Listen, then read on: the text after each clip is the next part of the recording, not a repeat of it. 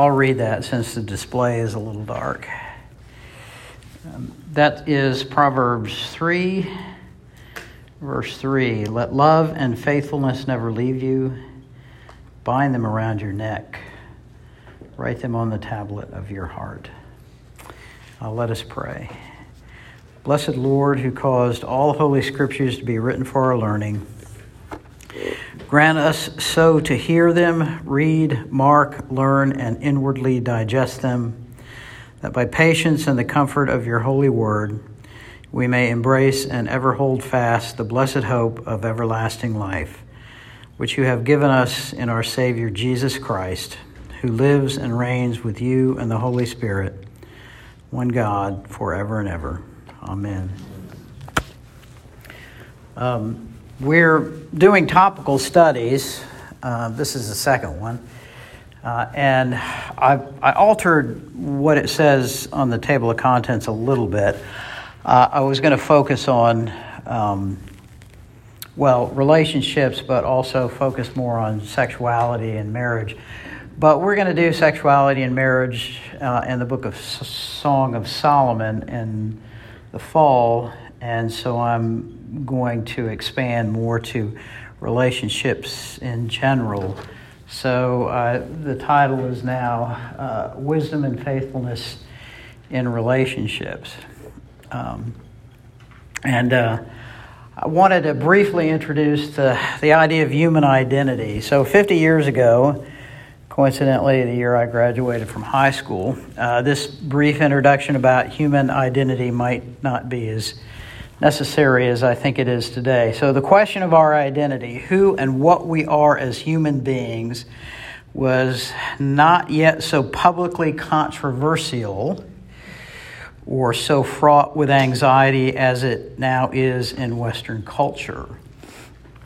Uh, so, for example, you can now say you are a a woman trapped in a man's body, and you are to be taken seriously. Fifty years ago, that would have been a joke. Um, uh, so I can only very be, be very brief about this, because I really do want to focus on what Proverbs has to say. So if you want to more delve more deeply into the modern concept of identity, I'm going to make a recommendation. This is a book by Carl Trueman, uh, The Rise and Triumph of the Modern Self. Uh, and he clearly and more adequately, adequately explains what is going on with the question of identity, and historically and philosophically, we came to be where we are. All I'm going to do is introduce the concept a little bit so that we can understand what Scripture is saying a bit better uh, and apply it to what's going on today. Um, and so, where we are in identity, let's see, is here. So I thought I'd have a visual and a little bit of explanation. Um, in the modern sense of identity, the dominant worldview, uh, secularism, uh, secularism is a view that uh, religion and God are irrelevant and even a hindrance to human flourishing and happiness. For secularism, which is sometimes called secular humanism or secular progressivism, a human being is an individual, isolated, autonomous, and self-sufficient center of being, personal desire, and creativity. You're independent. Your relationships are accidental. Now, that doesn't mean, you know, you drive around in your car hitting things all the time. It means there is nothing essential about a relationship that has anything to do with your identity. Not even your relationship with your mother or father, not even your relationship with your own body. Um, well, I will borrow one thing from uh, Truman. This is a, a neo-Gnostic concept when it gets down to the question of what's called transgenderism, because if we are, in fact, our own gods or a spark of the divine, it's what I feel I am that counts, not what my biology or being created the image of God have to say about it. Now, we are, in effect, our own gods who can and should be only what we personally desire. Again, this is a secular view. Uh, follow your heart, be true to yourself. You can be whatever you want to be. These are the proverbs of the autonomous, self-expressive individual. And and I would only say that the, the upshot of this and the conclusion of this is only delusion and despair. But I'm not going to spend a lot of time discussing it. For such an individual, all relationships are accidental. They simply happen to be what they are. They could have been something else and it wouldn't have made any difference. And in no way should these relationships be allowed to make us anything other than what we desire and choose. And, and I don't mean your relationship to your grocer, you know, or the gas station attendant. Well, there are no gas station attendants anymore. Boy, I'm dating myself. Um, uh, this is this is God, mother, father, brother, sister, husband, wife, daughter, son, grandsons.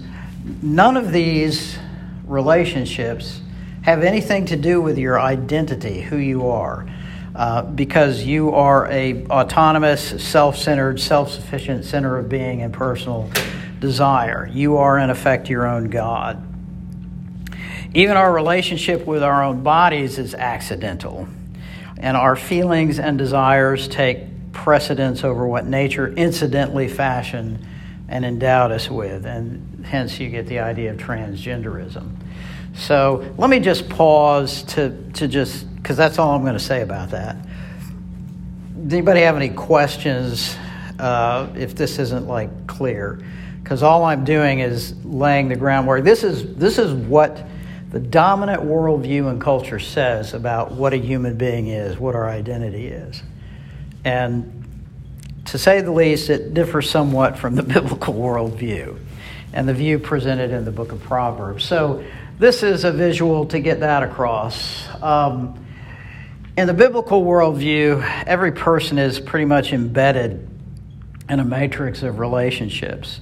Now, we are unique individuals. We are each created in the image of God. We have our own different, you know, biological manifestations. Uh, I gave up my M B A career early because I just couldn't, you know, make the long ball. Uh, but anyway, we are not isolated, autonomous, or self-sufficient. We are dependent on God.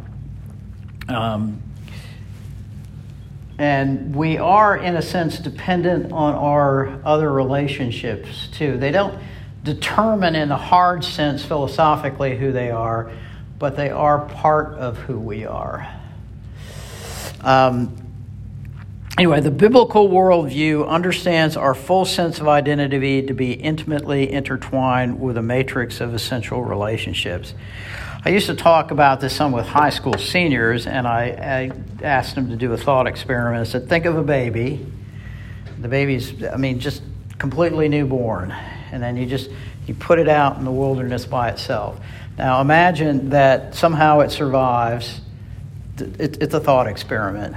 Don't go with the details too much. Uh, and it grows up physically, but it never has any relationship with any other human being, or for that matter, any other animal above the size of an insect. Would that child who grew up even have any idea whatsoever who they were? And when you think about it, is no, not really. I mean, even no relationship with God. We'll make it a secular thought experiment. So we come to know who we are through our relationships. And for most of us, that's initially with our mother and our father. And then if we have brothers and sisters, and et cetera, et cetera. Um, the fundamental relationship of every human individual is with his or her creator. And, of course, to deny that is the height of folly. We are all creatures of our God and King. We are most fully who we are, not in isolation, but in our relationship with God, parents and family, spouse, children, friends, neighbors, community, and nations. The basis of stability and flourishing in all these relationships is love and faithfulness. Now, in that verse, uh, Proverbs three, verse three, the Hebrew word for love translated there is chesed. It's a guttural chesed, anyway. Sometimes spelled, looks cheesed, C H E S E D, chesed. Um, this is the same word that's used throughout the Old Testament, and especially in the Psalms, to designate the Lord's faithful covenant love for Israel. It's the kind of love that is exemplified in the, the covenant example uh, that Nick uh, read, well, Nick uh, used in Genesis, that God sets his heart on you and he will be faithful to what he has promised. Um, the, the N I V, uh, which I won't say it doesn't sometimes have issues, but I like the fact that it frequently cha- translates hesed as unfailing love, and and this is a is a good way to think of it. This unfailing love, hesed, and not selfish personal desire or self-expression, is the key not only to meaningful relationships, but to an understanding of your own identity and to the meaning of life. Um, and th- that's, in, in a nutshell, very briefly, the distinction between the biblical sense of human identity and the current secular sense. And you'll find the secular sense projected just ad infinitum and ad nauseum, particularly in popular culture. Um, if you still watch broadcast T V and you're stuck with looking at commercials, uh, you'll find this. But if you uh, YouTube, I don't watch TikTok. I don't listen to YouTube channels. I'm just familiar with them. Um, it's it's all about the idea that you are a autonomous, isolated individual. And as far as the market is concerned, therefore, a designated consumer of entertainment and a targeted demographic for the capitalist system. I'm not a socialist, just so you know, but that in fact is true. So conversely, the book of Proverbs presents God as God, not yourself. But he, but the Proverbs presents God as Yahweh, um, the Lord. Uh, nobody actually knows if that's exactly how to pronounce it. There are four consonants in the Old Testament. They're called the Tetragrammaton, uh, Yod, He, Vav, He. Um, and in order, because this was considered the sacred name of God, uh, you weren't supposed to try to pronounce it. And the Masoretes, the people who put the vowel pointing in the Hebrew language, put in the vowel pointing for Adonai, which is the Lord. So when you come across Yahweh, you're not supposed to try and say Yahweh. You're supposed to read the Lord. And this is how most modern English translations do it. So if you see Lord in all caps, the behind that is the covenant name of God, which is Yahweh, who is the maker and judge of all, presented in Proverbs as the maker and judge of all, who hates evil and punishes the wicked and rewards the righteous. Our proper relationship to the Lord is one of fear. We've already mentioned this before, but the fear of the Lord is the beginning of wisdom, and knowledge of the Holy One is understanding. Our proper relationship also includes trust and submission. One of the most well-known proverbs, trust in the Lord with all your heart and lean not on your own understanding. In all your ways acknowledge him, and he will make your path straight. And of course, if every individual in a society did that, we would have heaven on earth. Of course, we don't do that. Um, some of us don't do it at all or even attempt to do it, and then some of us just try but fail. Without the foundation of a relationship with the Lord, no other relationships can be assured of being stable or thriving. Um... Just another comment, again, on the current state of society. I, I think this is one of the root problems. Uh, we have forgotten God. That's what Alexander Solzhenitsyn said when he said the core problem of Western culture was men have forgotten God. And at this point in the history of Western culture, we haven't just forgotten God. We were actively hostile and at war with him because we want to be our own gods. So trust and submission, the fear of the Lord, are essential to stability and thriving in any other relationship. Any other relationship. Um, everybody's born. Everybody has a mother and a father. They might not have a mommy and daddy, but everybody has a mother and father. Um, and again, I won't, I won't digress into the issues we have now with with parenting and families and single-parent families and the percentage of children who were born uh, outside of marriage and family. Th- that is a problem. Um, so the wisdom in Proverbs regarding our relationship to our parents expresses much of the practical meaning of God's command to honor your father and mother, okay?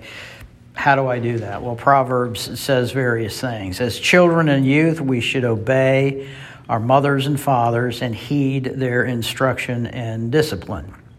Proverbs six twenty, twenty-two says, "My son, keep your father's commands and do not forsake your mother's teaching. Bind them upon your heart forever. Fasten them around your neck. When you walk, they will guide you. When you sleep, they will watch over you. When you awake, they will speak to you." As adult children, we should live in a way that brings joy to our parents. Uh, doesn't mean we all have to be doctors and lawyers and rich people. That's Hollywood. But we should live wisely. A wise son brings joy to his father, but a foolish son grief to his mother, in Proverbs ten one. We should respect and care for our parents in their old age. Listen to your father who gave you life, and do not despise your mother when she is old, Proverbs twenty-three twenty-two.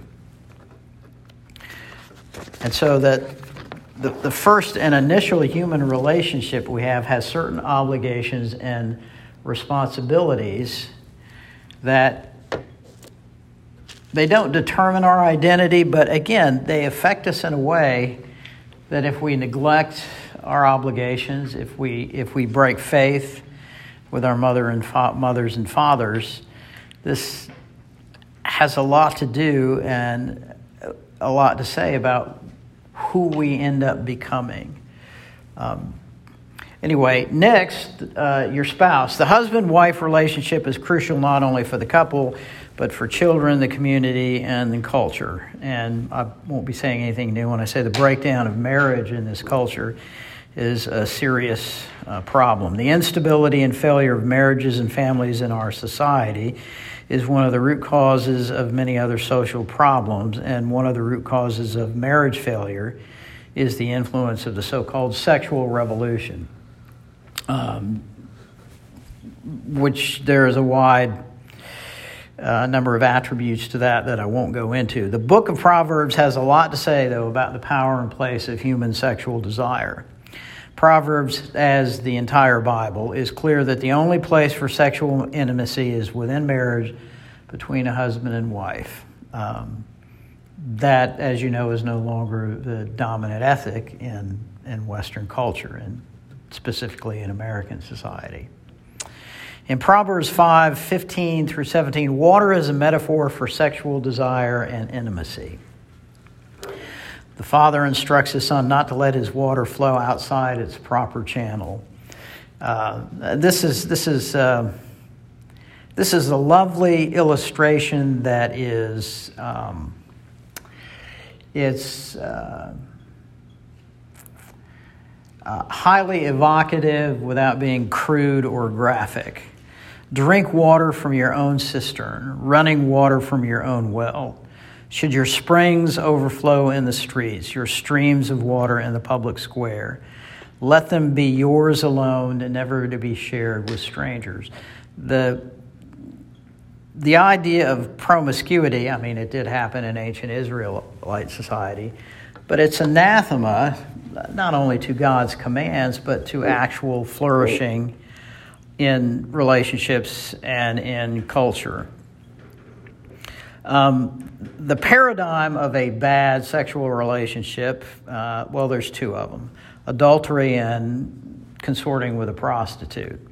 Uh, and I've mentioned before, we are talking about a patriarchal society, and again, that's not as controversial as people think. Every society ever has been, still is, and there are no matriarchal societies, has been patriarchal. But much of the advice that's given to sons by the father could equally be given in the kind of culture we live in now to daughters.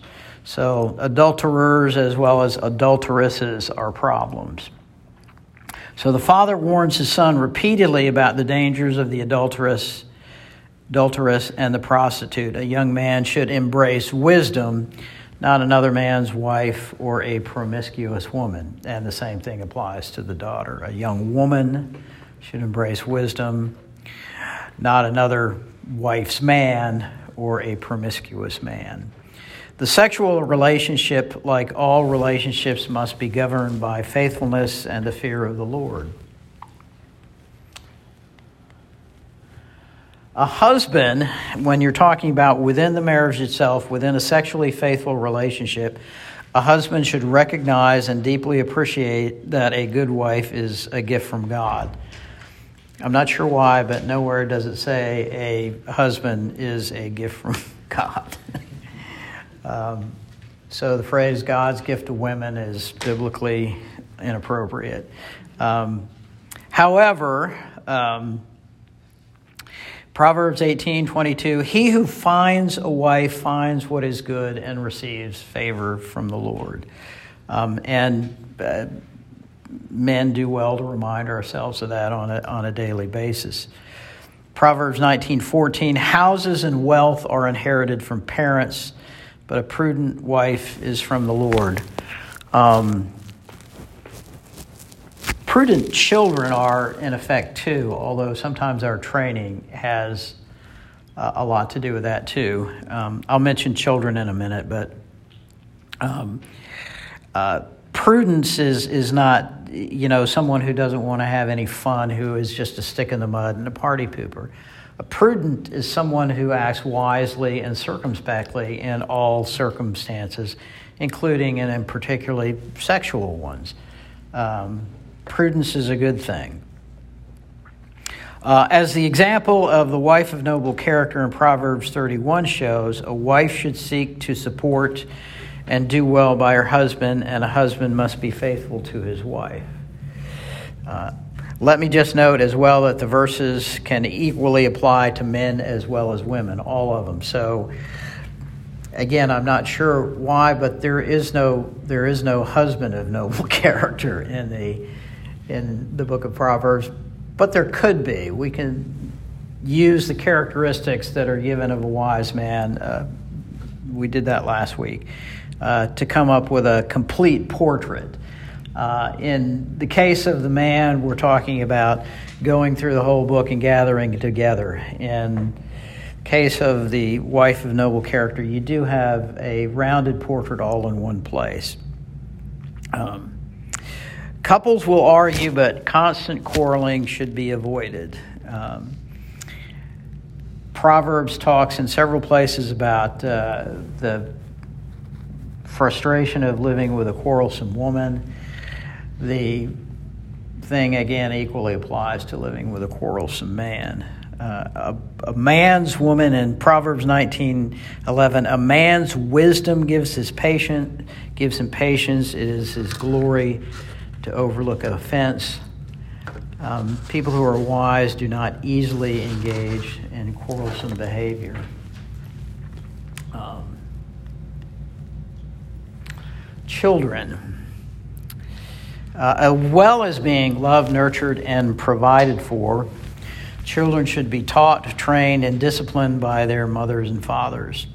Uh, one of the more well-known Proverbs, uh, twenty-two six, reminds us to train up a child in the way he should go, and when he is old, he will not turn from it. Now, this is not an inviolable promise.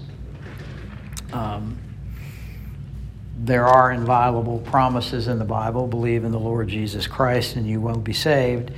Uh, but this is more of a principle and a recognition that good character traits are formed early in a child's life. And when they are, they tend to remain with them, especially if parents practice and maintain the same kind of traits. Um, bad parents, well... You know, I was going to say bad parents can't raise good children, and, and that's the case. But every time I think about that, I had a, uh, I went out with a girl, uh, not not the woman I eventually married, uh, in college. She was a Christian. Her her mother was a drug addict. Her father abandoned them. She spent her, you know, adolescence uh, in foster care. Um, I met her through the Baptist student ministry in college, and and she turned out wonderfully. She was a kind, sweet uh, individual. Uh, she was eventually adopted as an adult by our campus minister. And so you can rise above your upbringing. Um, neither nature nor nurture is determinative. Um, I don't have any more wisdom about how this individual turned out to be such a wonderful individual, but um, as a matter of fact, um, sometimes uh, children can rise above their parents' lack of training. Um, children do not contain generally within themselves the wisdom to understand and navigate life. The view of children in the secular view is based on Rousseau, not on the Bible. The idea that children are innocent, that children are innocent in a certain way. There is such a thing as moral accountability, but that in fact they are simply uh, paragons of virtue that civilization ruins. Uh, is not biblical. Uh, children must be trained to think right and to do right. It is essential that children be brought up being instructed in morality, wisdom, and the discipline and instruction of the Lord, as it says in Ephesians six and four. Um, and I think we all understand that here. Um, again, children, like all individuals, vary in talents and abilities and gifts. We should try and encourage them uh, in in ways that brings those out. But as a matter of fact, one of the uh, first things that children learn to do is say no uh, and and lie. Although very early we could say they're making up stories, and so this this needs to be disciplined and trained out of them. They need to have a structure that's independent and objective, Scripture, the revelation of the Lord, um, as a plumb line in order to, to build them properly, so to speak. Friends and neighbors. Uh, integrity and faithfulness is also the foundation of successful relationships with friends and neighbors. Um, we have an obligation to act with loyalty and integrity and honestly toward our friends and neighbors. We should not bear false witness against our neighbor, shouldn't lie to our neighbor, should should not uh, say things about uh, our neighbors or friends behind their backs. Um, we should practice kindness and generosity uh, when it lays in our hands to be good to our neighbor or do good. We should do that. Um, We need to exercise discretion in speech, avoid offense, and not be quarrelsome in general. Uh, but sometimes we must be cautious in friendship. Proverbs twenty-two, twenty-four, twenty-five. Proverbs chapter twenty-two, verses twenty-four and twenty-five says, "Do not make friends with a hot-tempered man.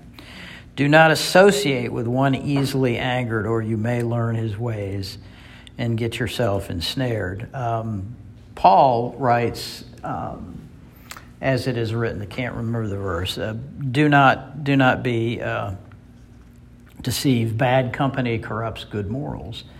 Um, our parents were right. You know, the, those kids were bad. They were a bad influence. We shouldn't hang out with them, whoever those kids were. But sometimes uh, it is best to avoid becoming, trying to become friends with people who are irascible, volatile, uh, violent, et cetera.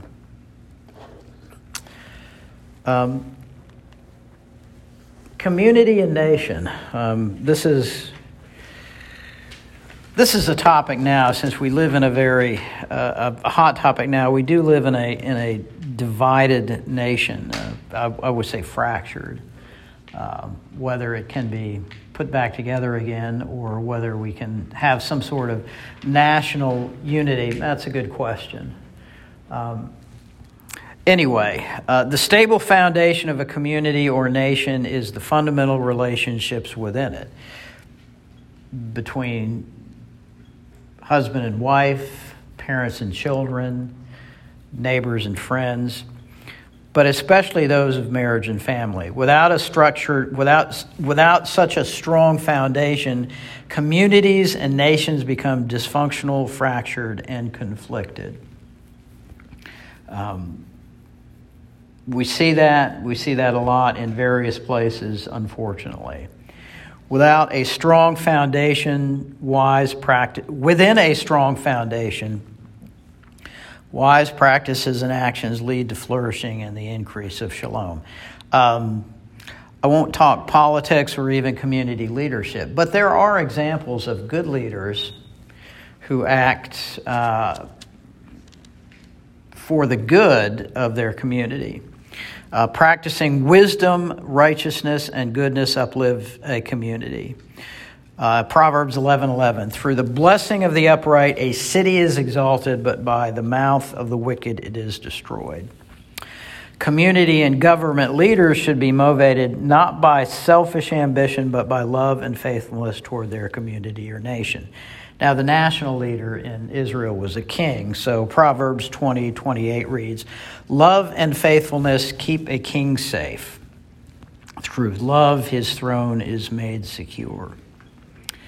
Stable and beneficial leadership results from rulers and officials seeking wisdom, righteousness, and justice. In the pursuit of justice, the restraining of evil is a key rule for government leaders. Proverbs twenty, verse eight. A wise king winnows out the wicked. He drives the threshing wheel over them. That's a graphic, graphic illustration there. Proverbs twenty-one fifteen, when justice is done, it brings joy to the righteous, but terror to evildoers. Um, while no king, president, or state is absolute, the authorities, laws, and traditions within a community and nation should not be disregarded or treated disdainfully. That does not mean all authority and even all tradition is legitimate, but it shouldn't just be thrown out or utterly disregarded and disrespected. The importance of our essential relationships can hardly be exaggerated. Again, we are not autonomous, free, independent, self-created, uh, self-sufficient selves. Um, but we live in an age that champions that. Be who you are, seek your bliss, um, follow your own heart. You can be whatever you want to be. The meaning and identities, the meaning of our identities and the shalom of our communities are dependent on our understanding and practice in relationship with God, parents, spouses, children, friends, neighbors, and leaders. This is the biblical idea of who we are and the kind of relationships we should have. Um, I finished a little early today. I think we have about ten minutes, so are there any questions, either on this or anything earlier, um, previous lessons? Yes, Miguel. Uh.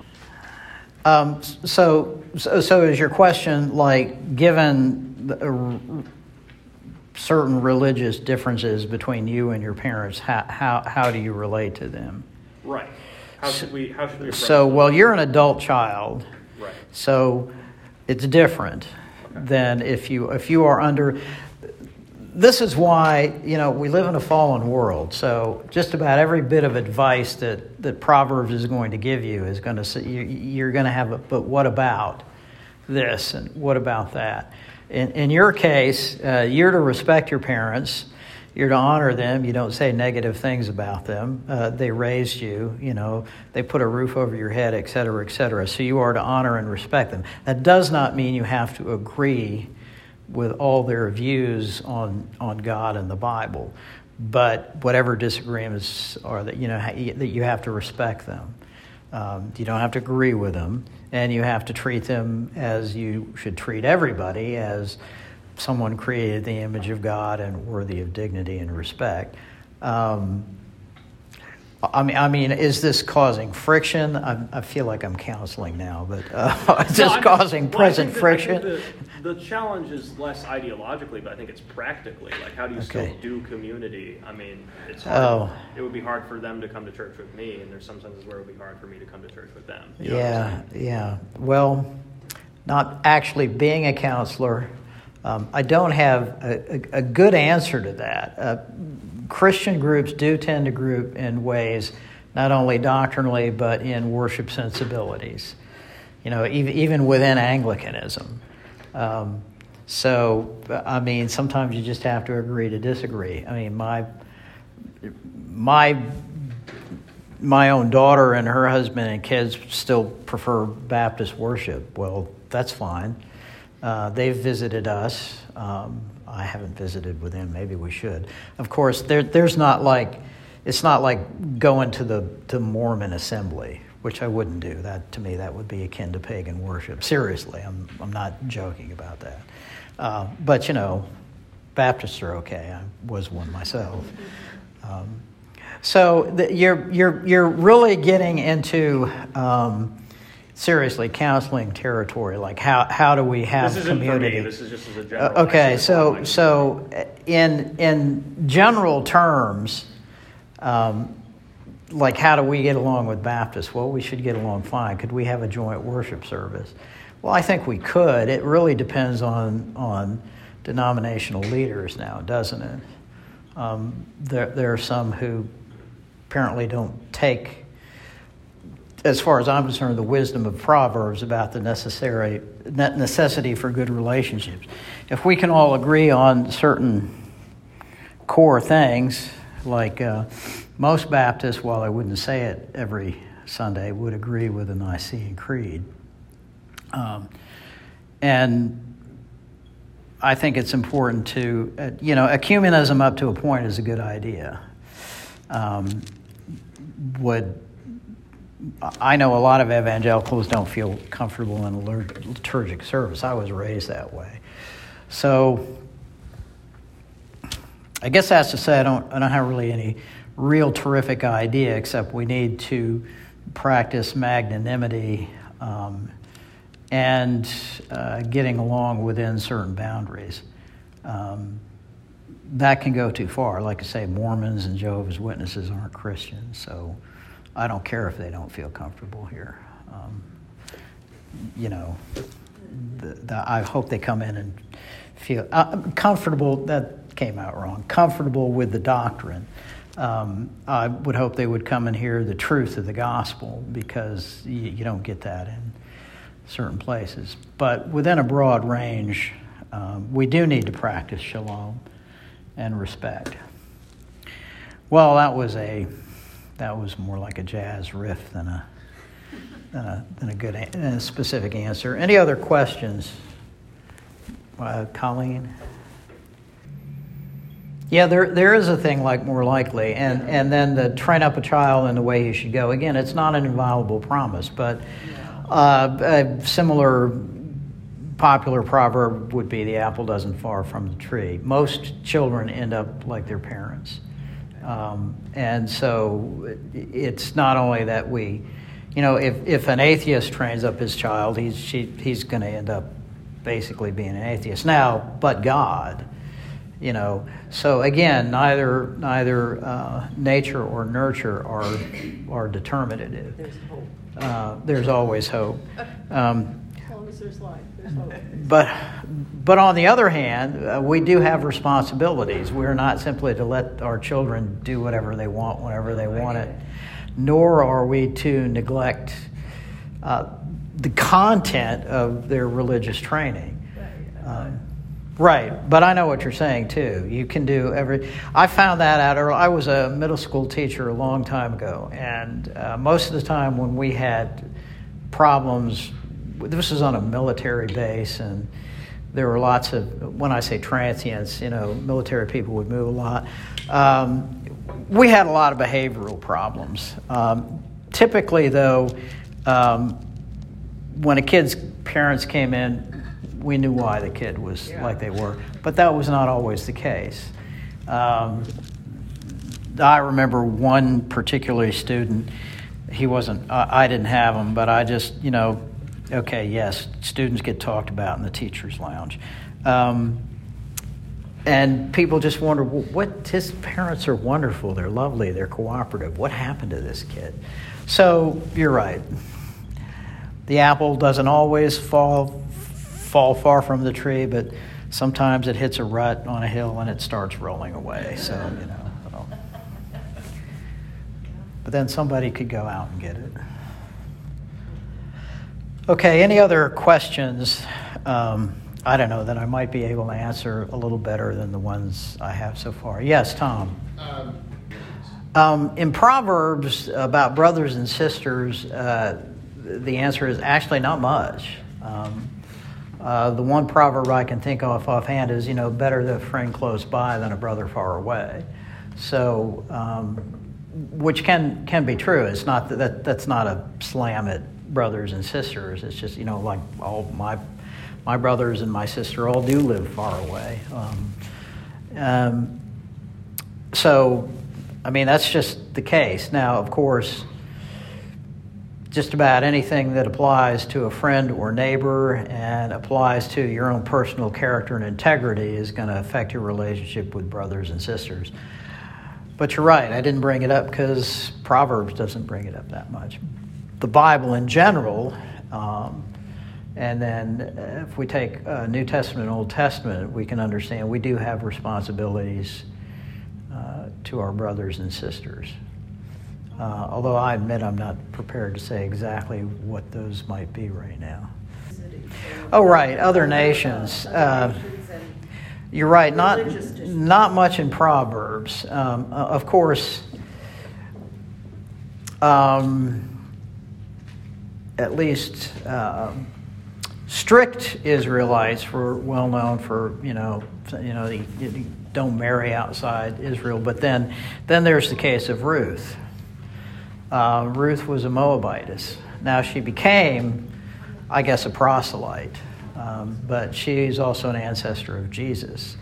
So um, the Israelites in, I forget, Exodus or Deuteronomy are told to to be kind to strangers and aliens because you were strangers and aliens in Egypt. So the Israelites are to get along with other nations insofar as it lies with them, but not necessarily take up their pagan habits. But again, uh, Proverbs and wisdom literature in general doesn't mention that that much. But yeah, and of course, if someone fears the Lord, and I'm, I, you know, this is something you could disagree with. I, I, I think fearing the Lord is on a sliding scale.